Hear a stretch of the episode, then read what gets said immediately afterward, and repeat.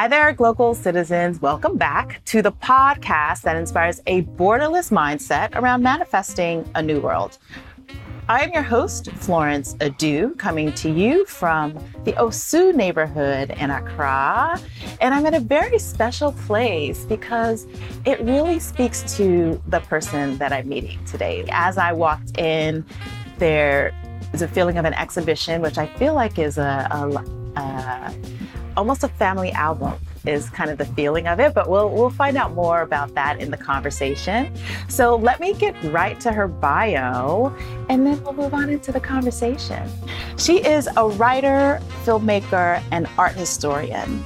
She is founder of the ANO Institute of Arts and Knowledge, through which she has pioneered a Pan African cultural encyclopedia, a mobile museums project, and curated Ghana's first pavilion at the Venice Biennale. She published her first novel, The God Child, in 2019 and in German in 2021. She has made award winning films for museums such as the Tate Modern, Los Angeles County Museum of Art, or LACMA, I think they call it, and the New Museum in New York. She is the recipient of various awards and honors, having been named one of the Apollo 40 under 40, one of 50 African Trailblazers by the Africa Report, and a Quartz Africa Innovator in 2017, one of 12 African women making history in 2016, and one of 100 women of 2020 by Okayafrica. In 2020, she was appointed to the Advisory Council of Oxford University's Cultural Program and was a principal investigator on the Action for Restitution to Africa program. She received the Ghana Woman of the Year award in 2021, and in 2022, she was awarded the world's biggest history prize from the Dan David Foundation for outstanding early and mid career scholarship and practitioners in the historical disciplines. Nana Oforiatta Ayim, welcome to the podcast. Thank you so much. Yay. So I'm so excited to have this conversation and, and just to kind of learn new things about someone that I've known for many, many years. And we've just sat sat down so very rarely. So it's nice to sit and, and be in the comfort of, of your space to have this conversation. So let's get started. Where are you from? Where are you local and what is your craft? I'm from Akyem Abuakwa, specifically. Both my parents are from Akyem. So that's my heritage. Um, I was born in Germany. I'm in North Rhine Westphalia. Say that again. in Rumeln-Kaldenhausen and North Rhine Westphalia. Okay. I grew and then went came back to Ghana as a baby with my mother for a couple of years and went back. And so my my my existence from a very early stage has been one of multiple localities.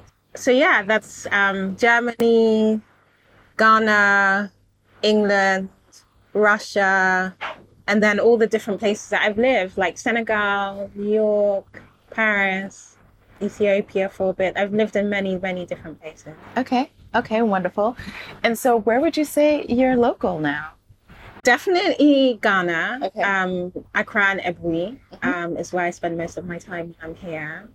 I am just trying out Portugal okay. right now. Mm-hmm. What part? Um, Lisbon. Okay. Which is, um, I'm working on my second book and I was looking for somewhere that I could write. And because when you, like, like people who write and do other things probably know, um, it's very, very hard to exist in your working life and carve out time mm-hmm. for writing. Mm-hmm. And so the way that I wrote my first book was through writers' residencies, which are a you know blessing to creatives or residencies.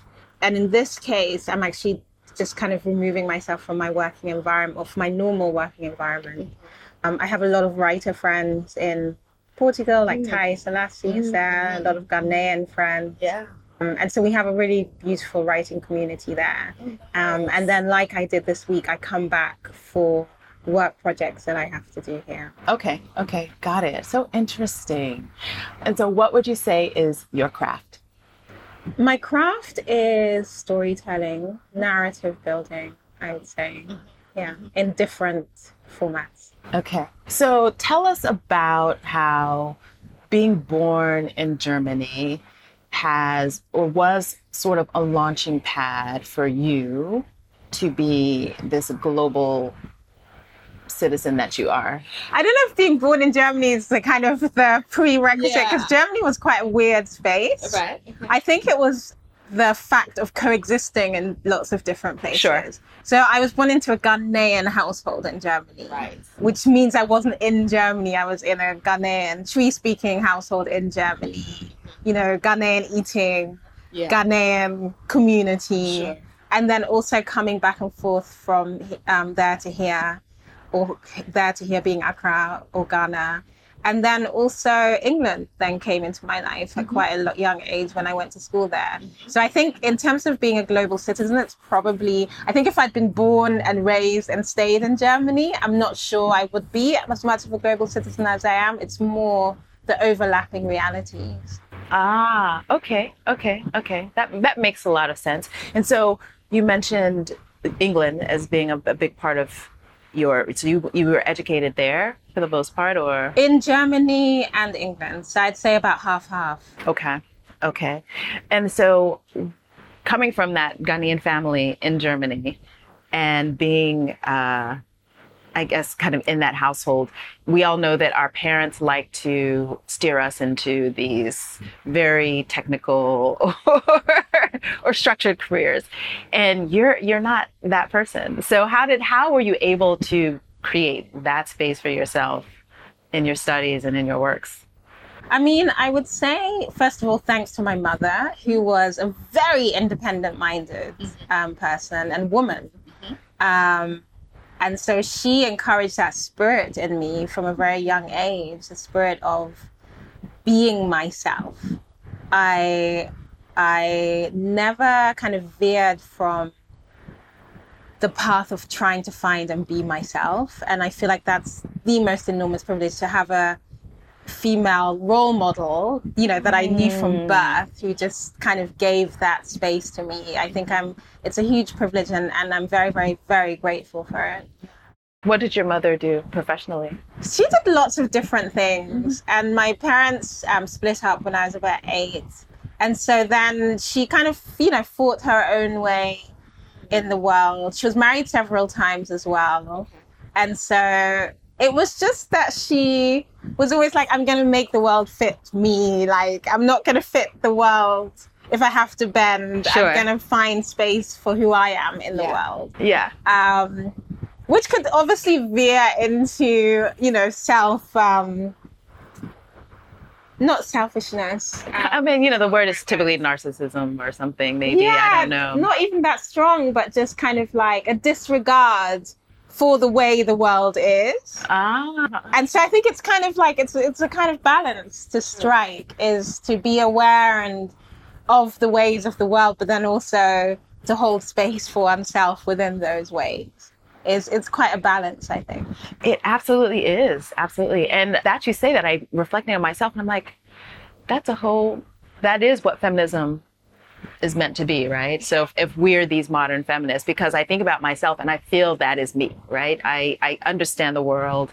And I've particularly in the last decade of my life coming to Ghana and um, I don't want to say, I guess to some extent, reinventing myself as the creative that I've always known that I've been, but trying to kind of really start to get my footing as a creative person who is actually professionally paid for it, then yeah, I, I fully understand that. So, so then how did your family find Germany? them um, Nkrumah scholarships, Mm. you know, that whole kind of wave of post independence, go and get the golden fleece of education and come back and build our country. And then there were the coups, Yes. the series of coups, and my parents had young children at the time and, you know, weren't going to come back into a series Sure. of coups and violence. Right. So that's the kind of common story I think of a lot of us who Yeah. who went there. But just to also finish the question that you asked about the parents and the expectations, there was a lot of anxiety on the parts of my parents mm. when I started branched out into. I mean, the interesting thing is when I went to university in England, it was still free, mm. and so in a way, like I. It, my choice of what I studied was not contingent on my parents paying my school, my university fees mm. and so I could you know, I chose to do politics and Russian. And my mother was like, why is a Ghanaian girl studying, going to study Russian and for what? And, and I was like, because I love it. Yeah. And if she had been paying my university fees at the time, or my father, you know, like if one of I might have had the same kind of freedom Yeah. to choose something I love rather than something that was practical. Sure. I might have done law, you know, even though I really didn't. But if they had been paying my school fees, I might have been coerced into doing it but because and this is like basically a real a, a kind of call for free education and the freedom that that gives you to grow into who you want to be rather than you know having to feel like a lot of young people at the moment who go start their lives in huge amounts of debt because of the amount of you know um, student fees that they have to pay um, but yeah, so there was that freedom. And then for the first 10 years of my career, you know, I made no money. Um, and so the constant focus, especially for my father, because, you know, fathers are very connected with security and all of that. You know, can you, you have so, you have so many, you know, so many degrees, so much intelligence, so much ability. Can you not go and kind of job in a bank? And I was like, do you know me? you know, do you know your own daughter? Right. Telling her to go and work in a bank. I was like, not on my, you know, over my dead body. I would rather be destitute. Right. Yeah. So there was a lot of anxiety about whether and how I would find security Yeah. in my life. Yeah. Okay. Okay. Okay. And so, so that those those those first ten years, you were probably in academia a little bit, doing research. And so, when did you find the art? I um I did a master's in African art history. I have to say art was always present. Okay. I mean, I remember things like I was in Germany, and this is what I mean about my mother. She was, I really want, there was a Van Gogh exhibition in Holland Mm-hmm. at the museum in Holland. And Germany, where I lived in Germany, was really close to the Dutch border. And I really wanted to, I was obsessed with Van Gogh. I was like, you know, painting the that starry night over and over again Oh wow. and I really and I was doing it as a school project and I said to my mum I really really really want to go and see this exhibition and she got on a train with me and she came even though it was so like I'll never forget that she was it was so abstract to her and her strange daughter who you know was obsessed with like art house films and you know all of this thing which was so not in her wheelhouse at all. And yet she did that for me. And yeah i don't know. I think acts of, of faith and support like that from your parents they stay with you. Like it, it's such a core memory for me that she took that time and the energy to do something that she had literally probably thought was the weirdest craziest thing to do um, but she she did it for me nice. and I think parents putting that kind of faith in you and, and, and who you're trying to be in the world is so invaluable. And that's, you know, like the one thing I would say to all parents is if you can support your child in their dreams, even if it's in such a small way as getting on a train with them to go to something that's important to them, that stays for the rest of their lives with them. Um, but anyway, you, you were asking about art. I just wanted to say that even when I was at school, um, art was life changing for me. It was transformative. Um, I remember going to a Mondrian exhibition um, when I was about 15 and just seeing how this one artist had tried to translate the very nature of reality, not like in its in its illusory form or even in form, but in its mo- in its deepest form. Um, and if you know Mondrian's work, it's like these blocks of color. Actually, that is so this. weird. Oh my yeah, gosh, I right. just I just like looked down and I was like, okay, There it is. so yes, Yeah. she's like. I mean, this is something that's actually really important to me. That art is everywhere and Yeah. everything. So, um, you guys can't see this, but the coasters that I have for my drinks are actually Mondrian Mm-hmm. paintings, which I didn't connect. Like, so this he was very very formative in my love for work for art when I was about fifteen because you know, these blocks of color, he was trying to distill the very nature of reality. And he started off like basically doing the, you know, the the paintings of trees and landscapes and everything. And he was like, yeah, but this is the depiction of something. I want to get to the very essence of that tree. I want to get to the spirit of the tree. And he found that just by copying its form, he wasn't getting to the essence of what that tree was. Yeah. And so he became more and more abstract in his in his method and his medium because he was trying to get to the very very very essence of what reality was and i saw this at the age of 15 this journey of this person and which was essentially a spiritual journey yeah. and i was like wow that was i mean i think that was probably their kind of most defining moment of of of going into that exhibition and seeing that and and having my mind blown and being forever transformed. Sure.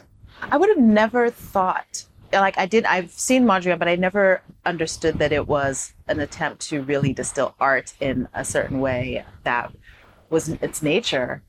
And wow, you learned something new. I mean, that's what I love about being an art historian yeah. or a cultural historian is you know, finding out the stories and the narratives and putting those together with the with the visual of yeah. or whatever the the creation yeah. is. Ah, interesting. Okay, so art was always present. Yeah. But then thinking about a career, right? How how could you how did you then decide? Okay, I am this woman who is in the creative spaces, loves art. How do how do I figure out how I'm going to make that money that I haven't been making. Yeah, I mean that's I have to be honest. That took me quite a long time. Yeah. I started off. My mum's side of the family is in politics. Yeah.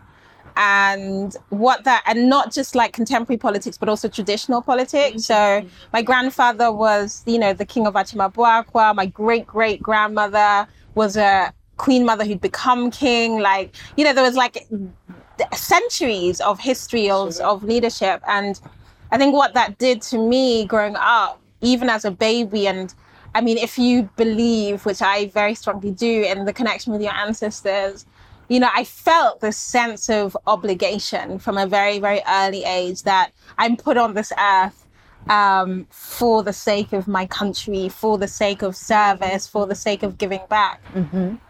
And so, and because of the kind of history of, of leadership, that for me was in in the early years of in the form of politics. And so for my whole childhood, I thought that was what I was going into is politics. Yeah. And so I studied politics in Russia. And as soon as I graduated, I'd been working towards going to the United Nations. I had my path very clearly set out in my head. I was going to go to United Nations. I was going to do the thing. And then I'd come back to Ghana and then I'd go into leadership. I mean, all of this, I had it very, very clearly set out in my mind and then I went to United Nations. I'd like been writing to them since the age of 15 or 16 or something. And I'd got this internship by lobbying them like a insane kind of A-type child that I was, like being like, you must give me a place. right. I must be there. Um, and I got there um, I was in the Eastern European section of the Department of Political Affairs at the time when Kofi Annan was still there. And I was on the 86th floor or something, which was literally a floor underneath. And it was like a hierarchy so thing. You, this is the UN in New York. York. Yeah. Mm-hmm, mm-hmm. Um, and so I was quite high up. And yeah. the Department of Political Affairs was, you know, like there's all these departments and there's hierarchies and all of this stuff. Yeah. And I was at the time writing all these reports on Chechnya and Nagorno Karabakh, which is between Armenia and Azerbaijan. And and I was writing, you know, very idealistic young person about what should happen, you know. And every time I'd write a report, I would get told off for being too outspoken, for being too, you know, like because like Russia was was was being very oppressive in terms of Chechnya and everything that's happening, and that's what I was putting in my report. I was like, here's a historical precedent. Here's what should happen, and they're like, you can't say that. Russia's on the Security Council. You know, they have veto. And so then I was like everywhere going like, how come Russia can just do this because it's not fair? And I literally got told to pipe down And I was like, oh, wow, this is politics. Yeah. This is politics. This is not what I thought it was. It's not coming in with like, you know, ideals of freedom and justice and integrity and then fighting for that. It's this. It's this maneuvering and this, you know, manipulating and this playing and this. And I was like, eyes wide open very, very quickly. And so I left the UN. I thought I was going to go from internship. And obviously, you know, like I worked very hard and I was smart and go into the researcher role and then go, you know, I, I kind of had planned it out. But then I was like, uh uh this is not the path for me. Right. You know, I was very much, and still to this day, very much believe in like truth and, you know, all like I, you know, I'm coming from the heart. Like I want to, desperately create a better world, you mm-hmm. know? And I realized that's not what politics was trying to do. Yeah. It was just it was just about kind of and and you see that even here. It's just about these bodies of power and how they shift and move around each other. Yeah. And so because I'd always like even my thesis for both Russian and politics had both been about art and politics. Mm-hmm.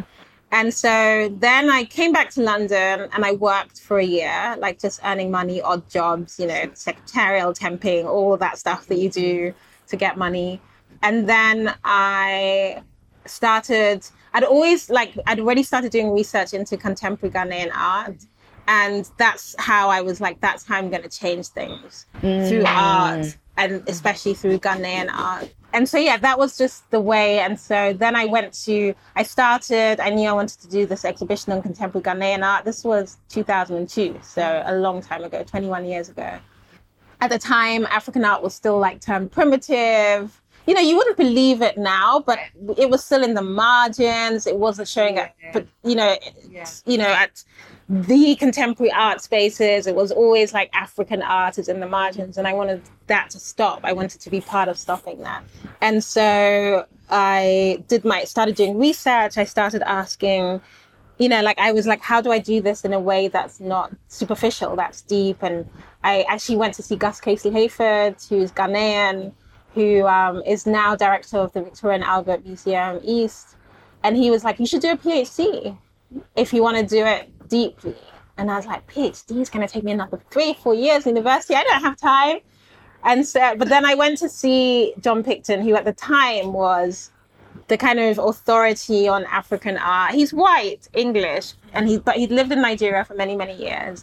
And he's one of those rare white English professors who have the true love. Mm, and he, to this day, is probably the best professor I've ever had. Mm. I love him. And he get he put so much care into every single student. He oh he was just he's just amazing. Sure. So I went to see him and he's like, our term is starting, you know, in next week. You should join. And so I did like a super quick application. I don't know if it was next week or in a few weeks. Sure, but it was short. Yeah. yeah, and I joined his master's program. Wow. And I loved it. I loved learning.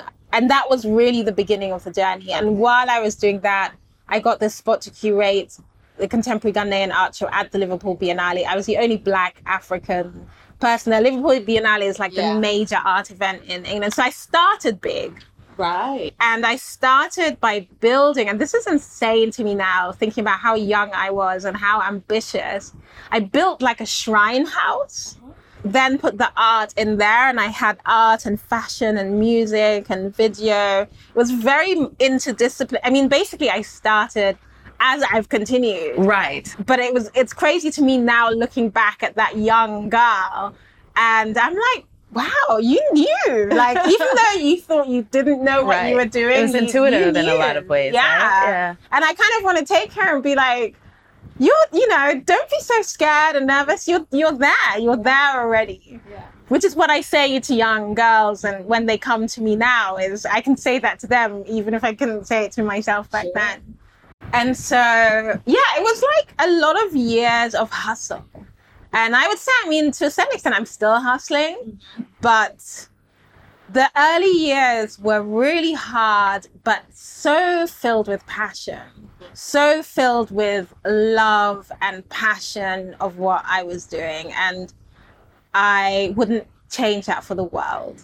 Yeah, Yeah. yeah, that's lovely. So, so now I you kind of answered this, but I have to ask why the where. So, how did you come to be living, working, playing where you currently are residing in Accra. in Accra, Yeah. right? At this particular place.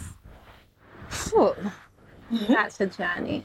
So I came back to Ghana. I was always going to come back to Ghana. There was no doubt of that in my mind.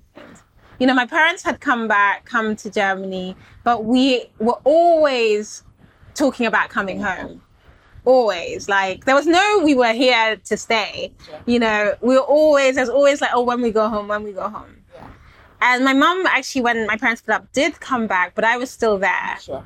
and she's always like, "Oh, when are you going to come? When are you going to come?" And then my mum passed away very suddenly in 2009, and it did something to me. Like it did something to me spiritually and obviously emotionally and in every way. You know, I was very very close to my mother, still am, mm-hmm. and I did not want to be there anymore.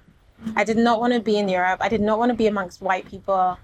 I did not want to be in a country that was alien to me in every way, even though I knew it. You know, I spent many years there. I was, I was like, I want to be home. Mm-hmm.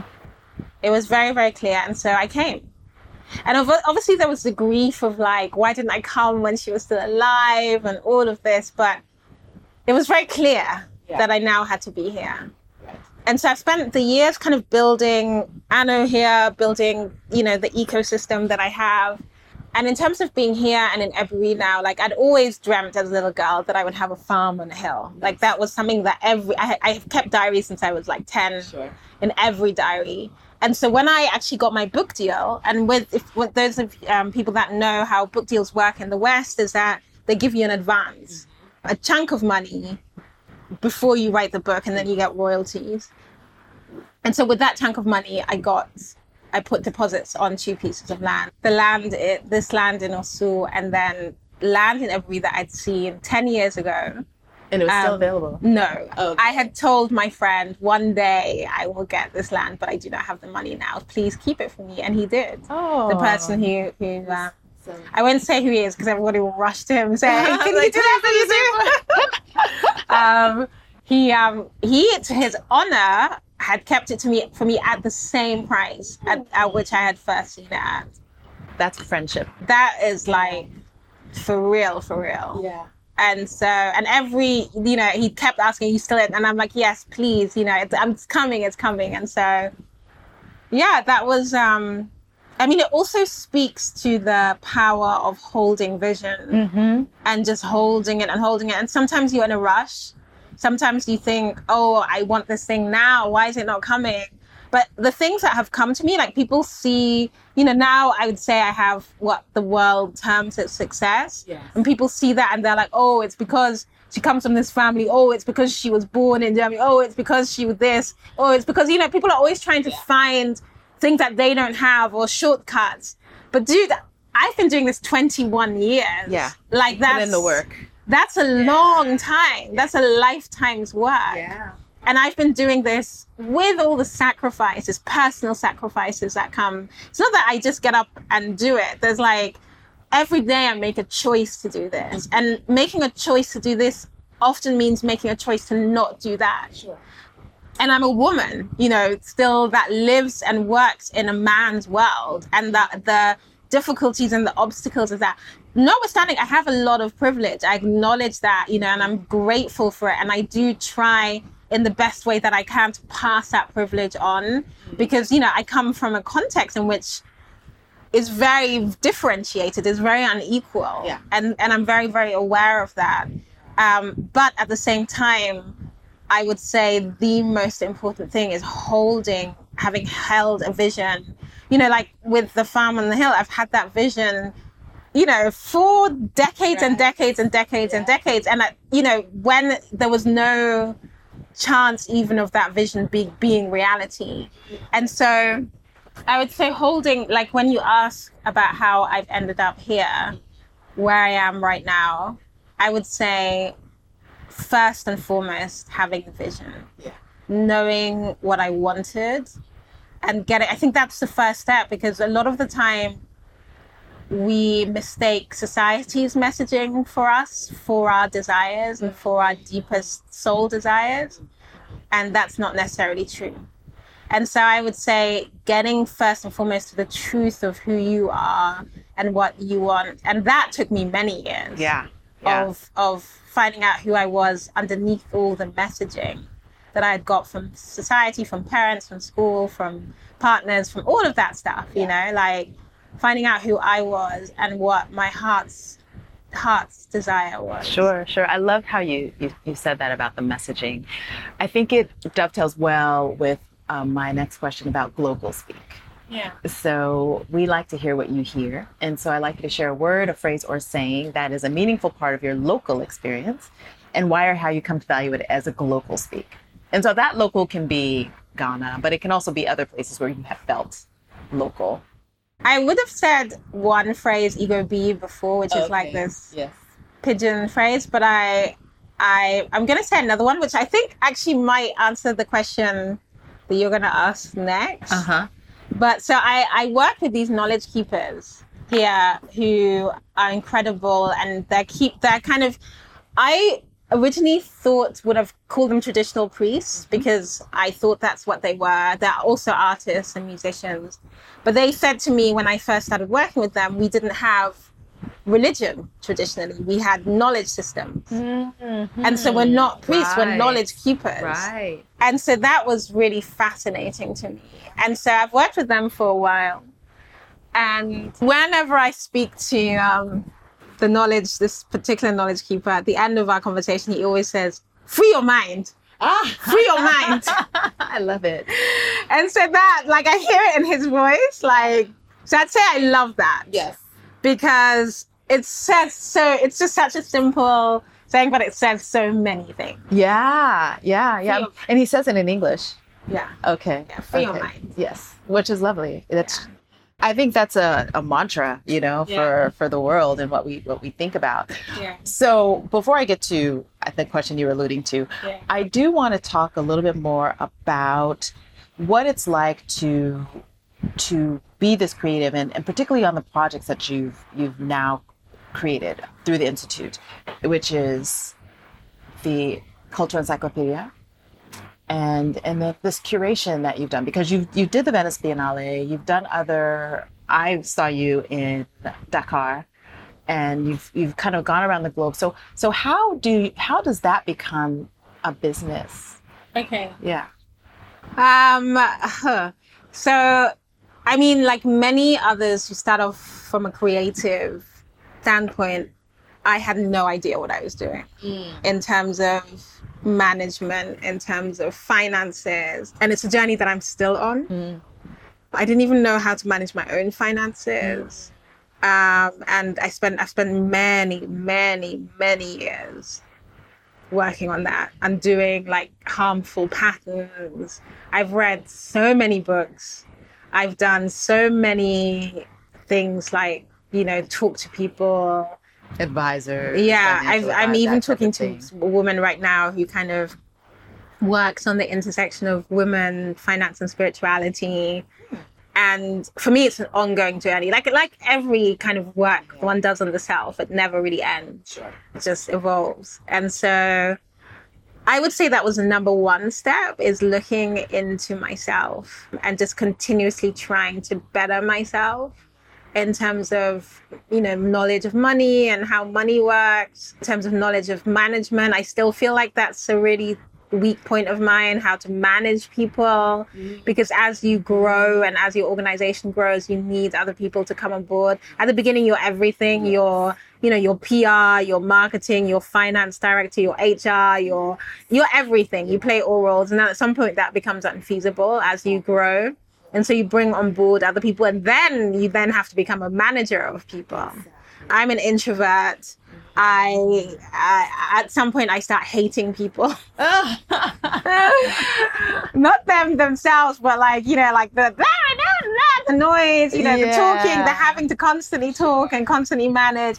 Some point I literally like something goes off in my brain where I'm just like, I can't do this. I need to go and lie in a dark room by myself and not speak to anyone yeah. for a really long time.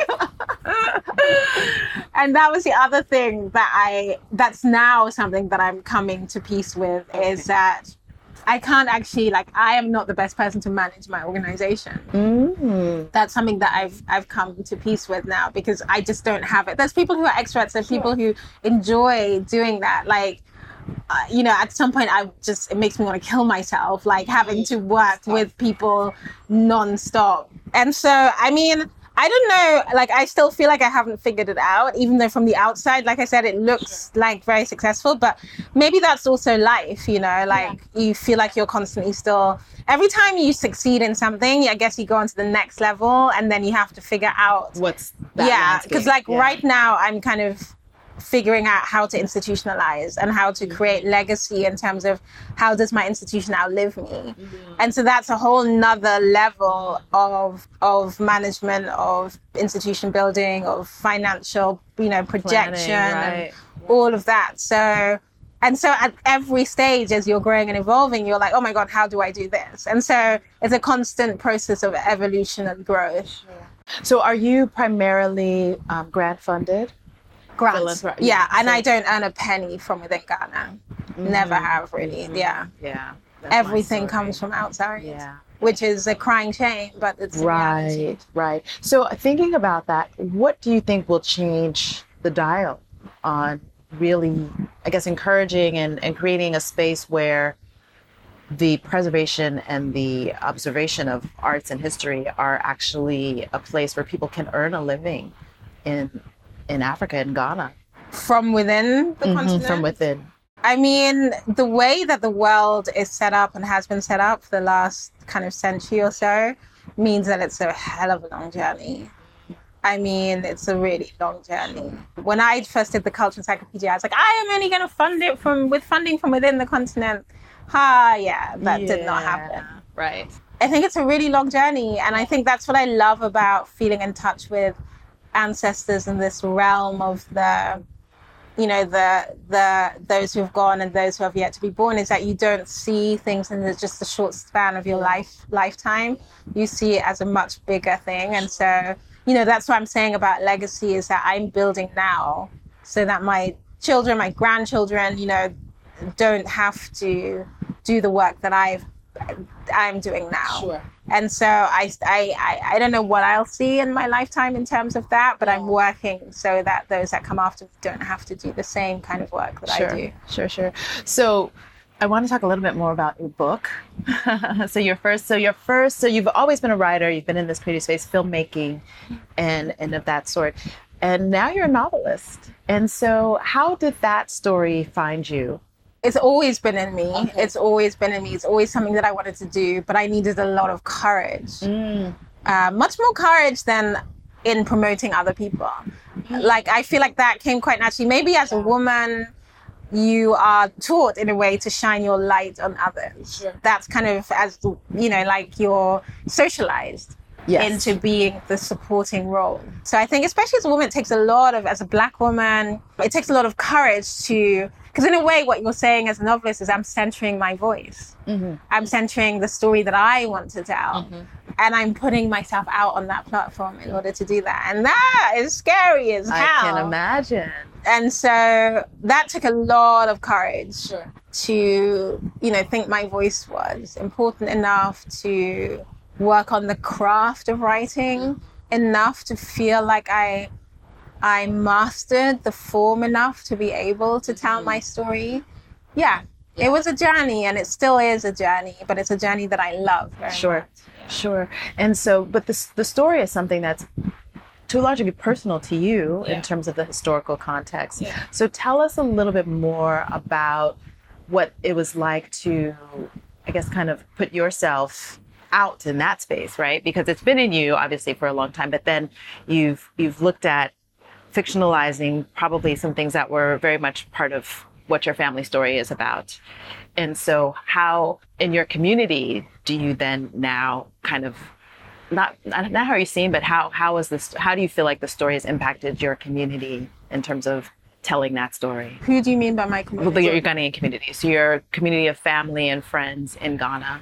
I mean, it's a fictional story. I don't think that anyone particularly things I was writing about them. Sure, sure, or, sure, sure, sure. Um, But I feel like it's a it's a history that is not super well known necessarily. So I guess in that context of oh, now we have this new knowledge about I mean, I feel like I could do better, to be honest. But that's maybe that's why Yeah. I, I do. What drives me is that I Sure. constantly feel like I could do better, and that writing a novel is still very much an elitist thing. I'm not going to go into my village in Kyebi and everyone's read my novel. Kyebi would probably not be happy about me calling it a village town, small town.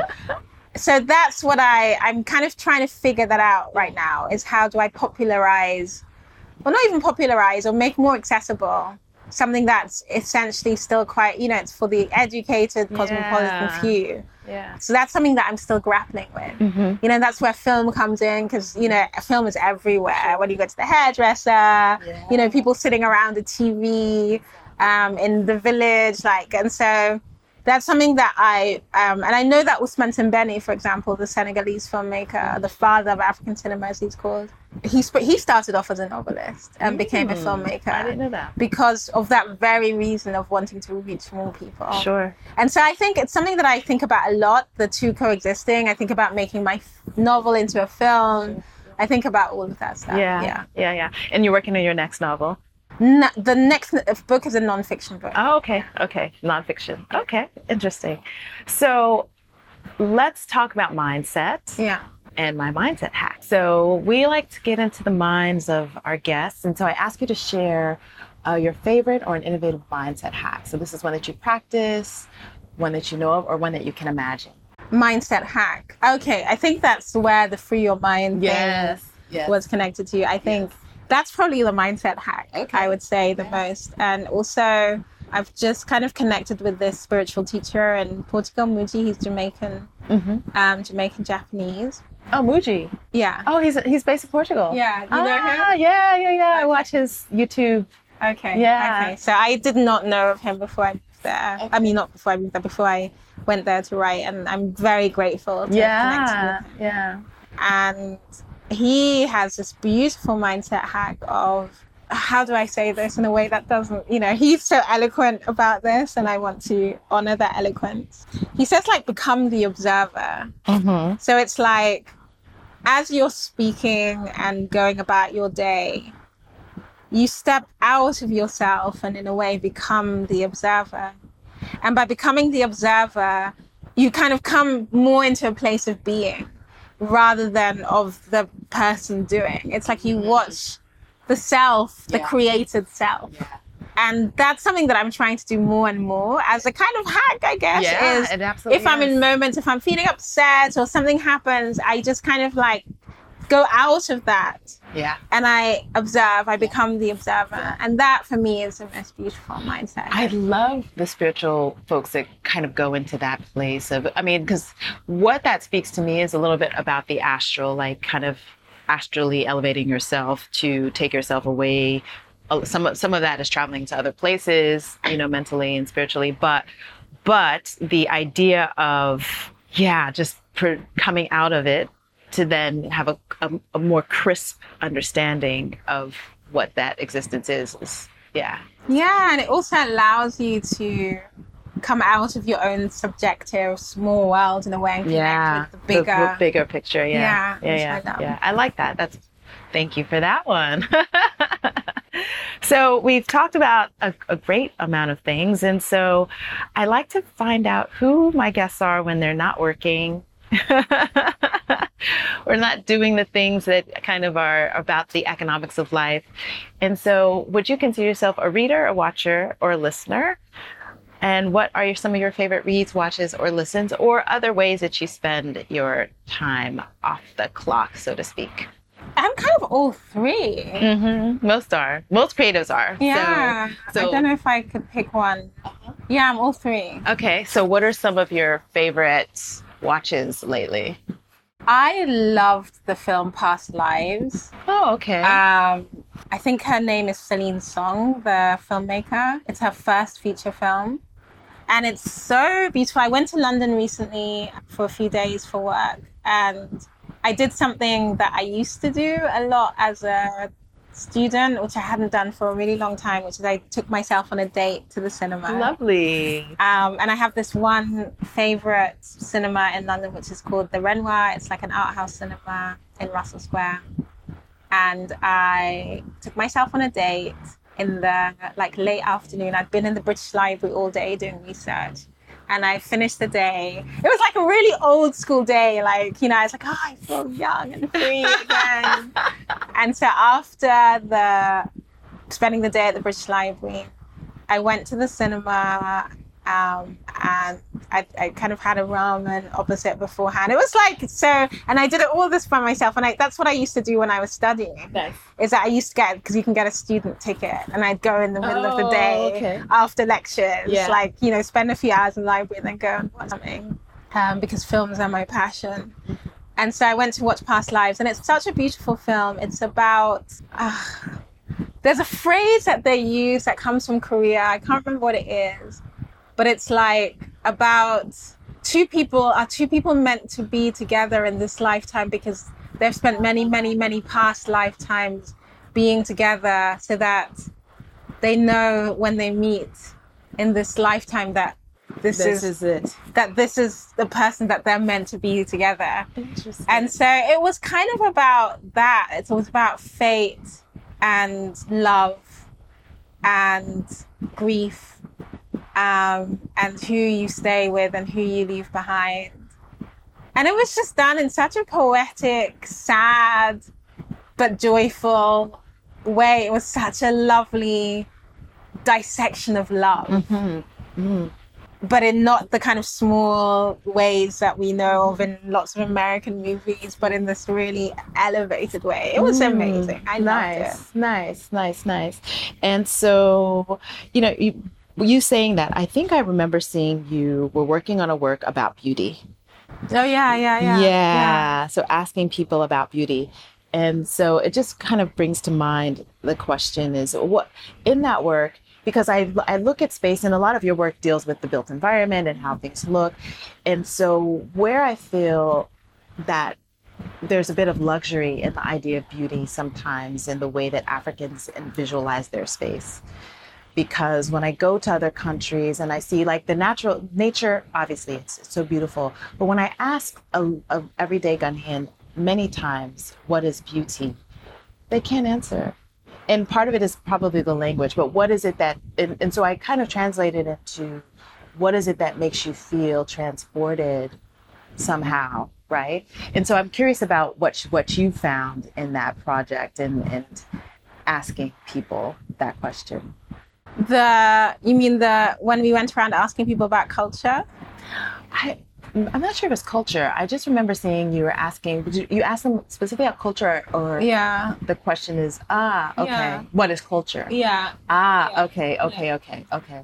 And so, what did you what did you find with that word? Oh, so many different responses, which was incredible. So, so, so, so many different, and everyone had an answer. Mm, and you know from fishermen to kids to teachers to i mean we've done a little documentary about Yeah, it yeah Yeah. it was so varied and beautiful actually sure, Yeah. sure. I can I can imagine, and I, I think maybe what I was complaining it what is what I would have asked is what is beauty. yeah because I'm so curious because there's so much beauty that we could have, but we just don't seem to recognize or want to aspire to it. And so, um, if you were to sum up what what you observed in that piece, and and I will put a link to the documentary. Is it available publicly now? i think so yeah Yeah. What would you say that was the the not the typical, but the most prevalent answer that people gave? that it had to do with lived experience you know it was not something that was in a museum or in a glass case or it was very much to do with lived experience with like memory with what people saw what people experienced it was very much part of people's lives Sure, sure, sure, sure, sure. Well, on that note, I'm going to leave us here because I know you have many things to do to get, kind of get yourself ready for the next phase of your day and moving. I really appreciate you taking time I, I so appreciate it. I, I enjoy spending time in your space because it's lovely. Thank you.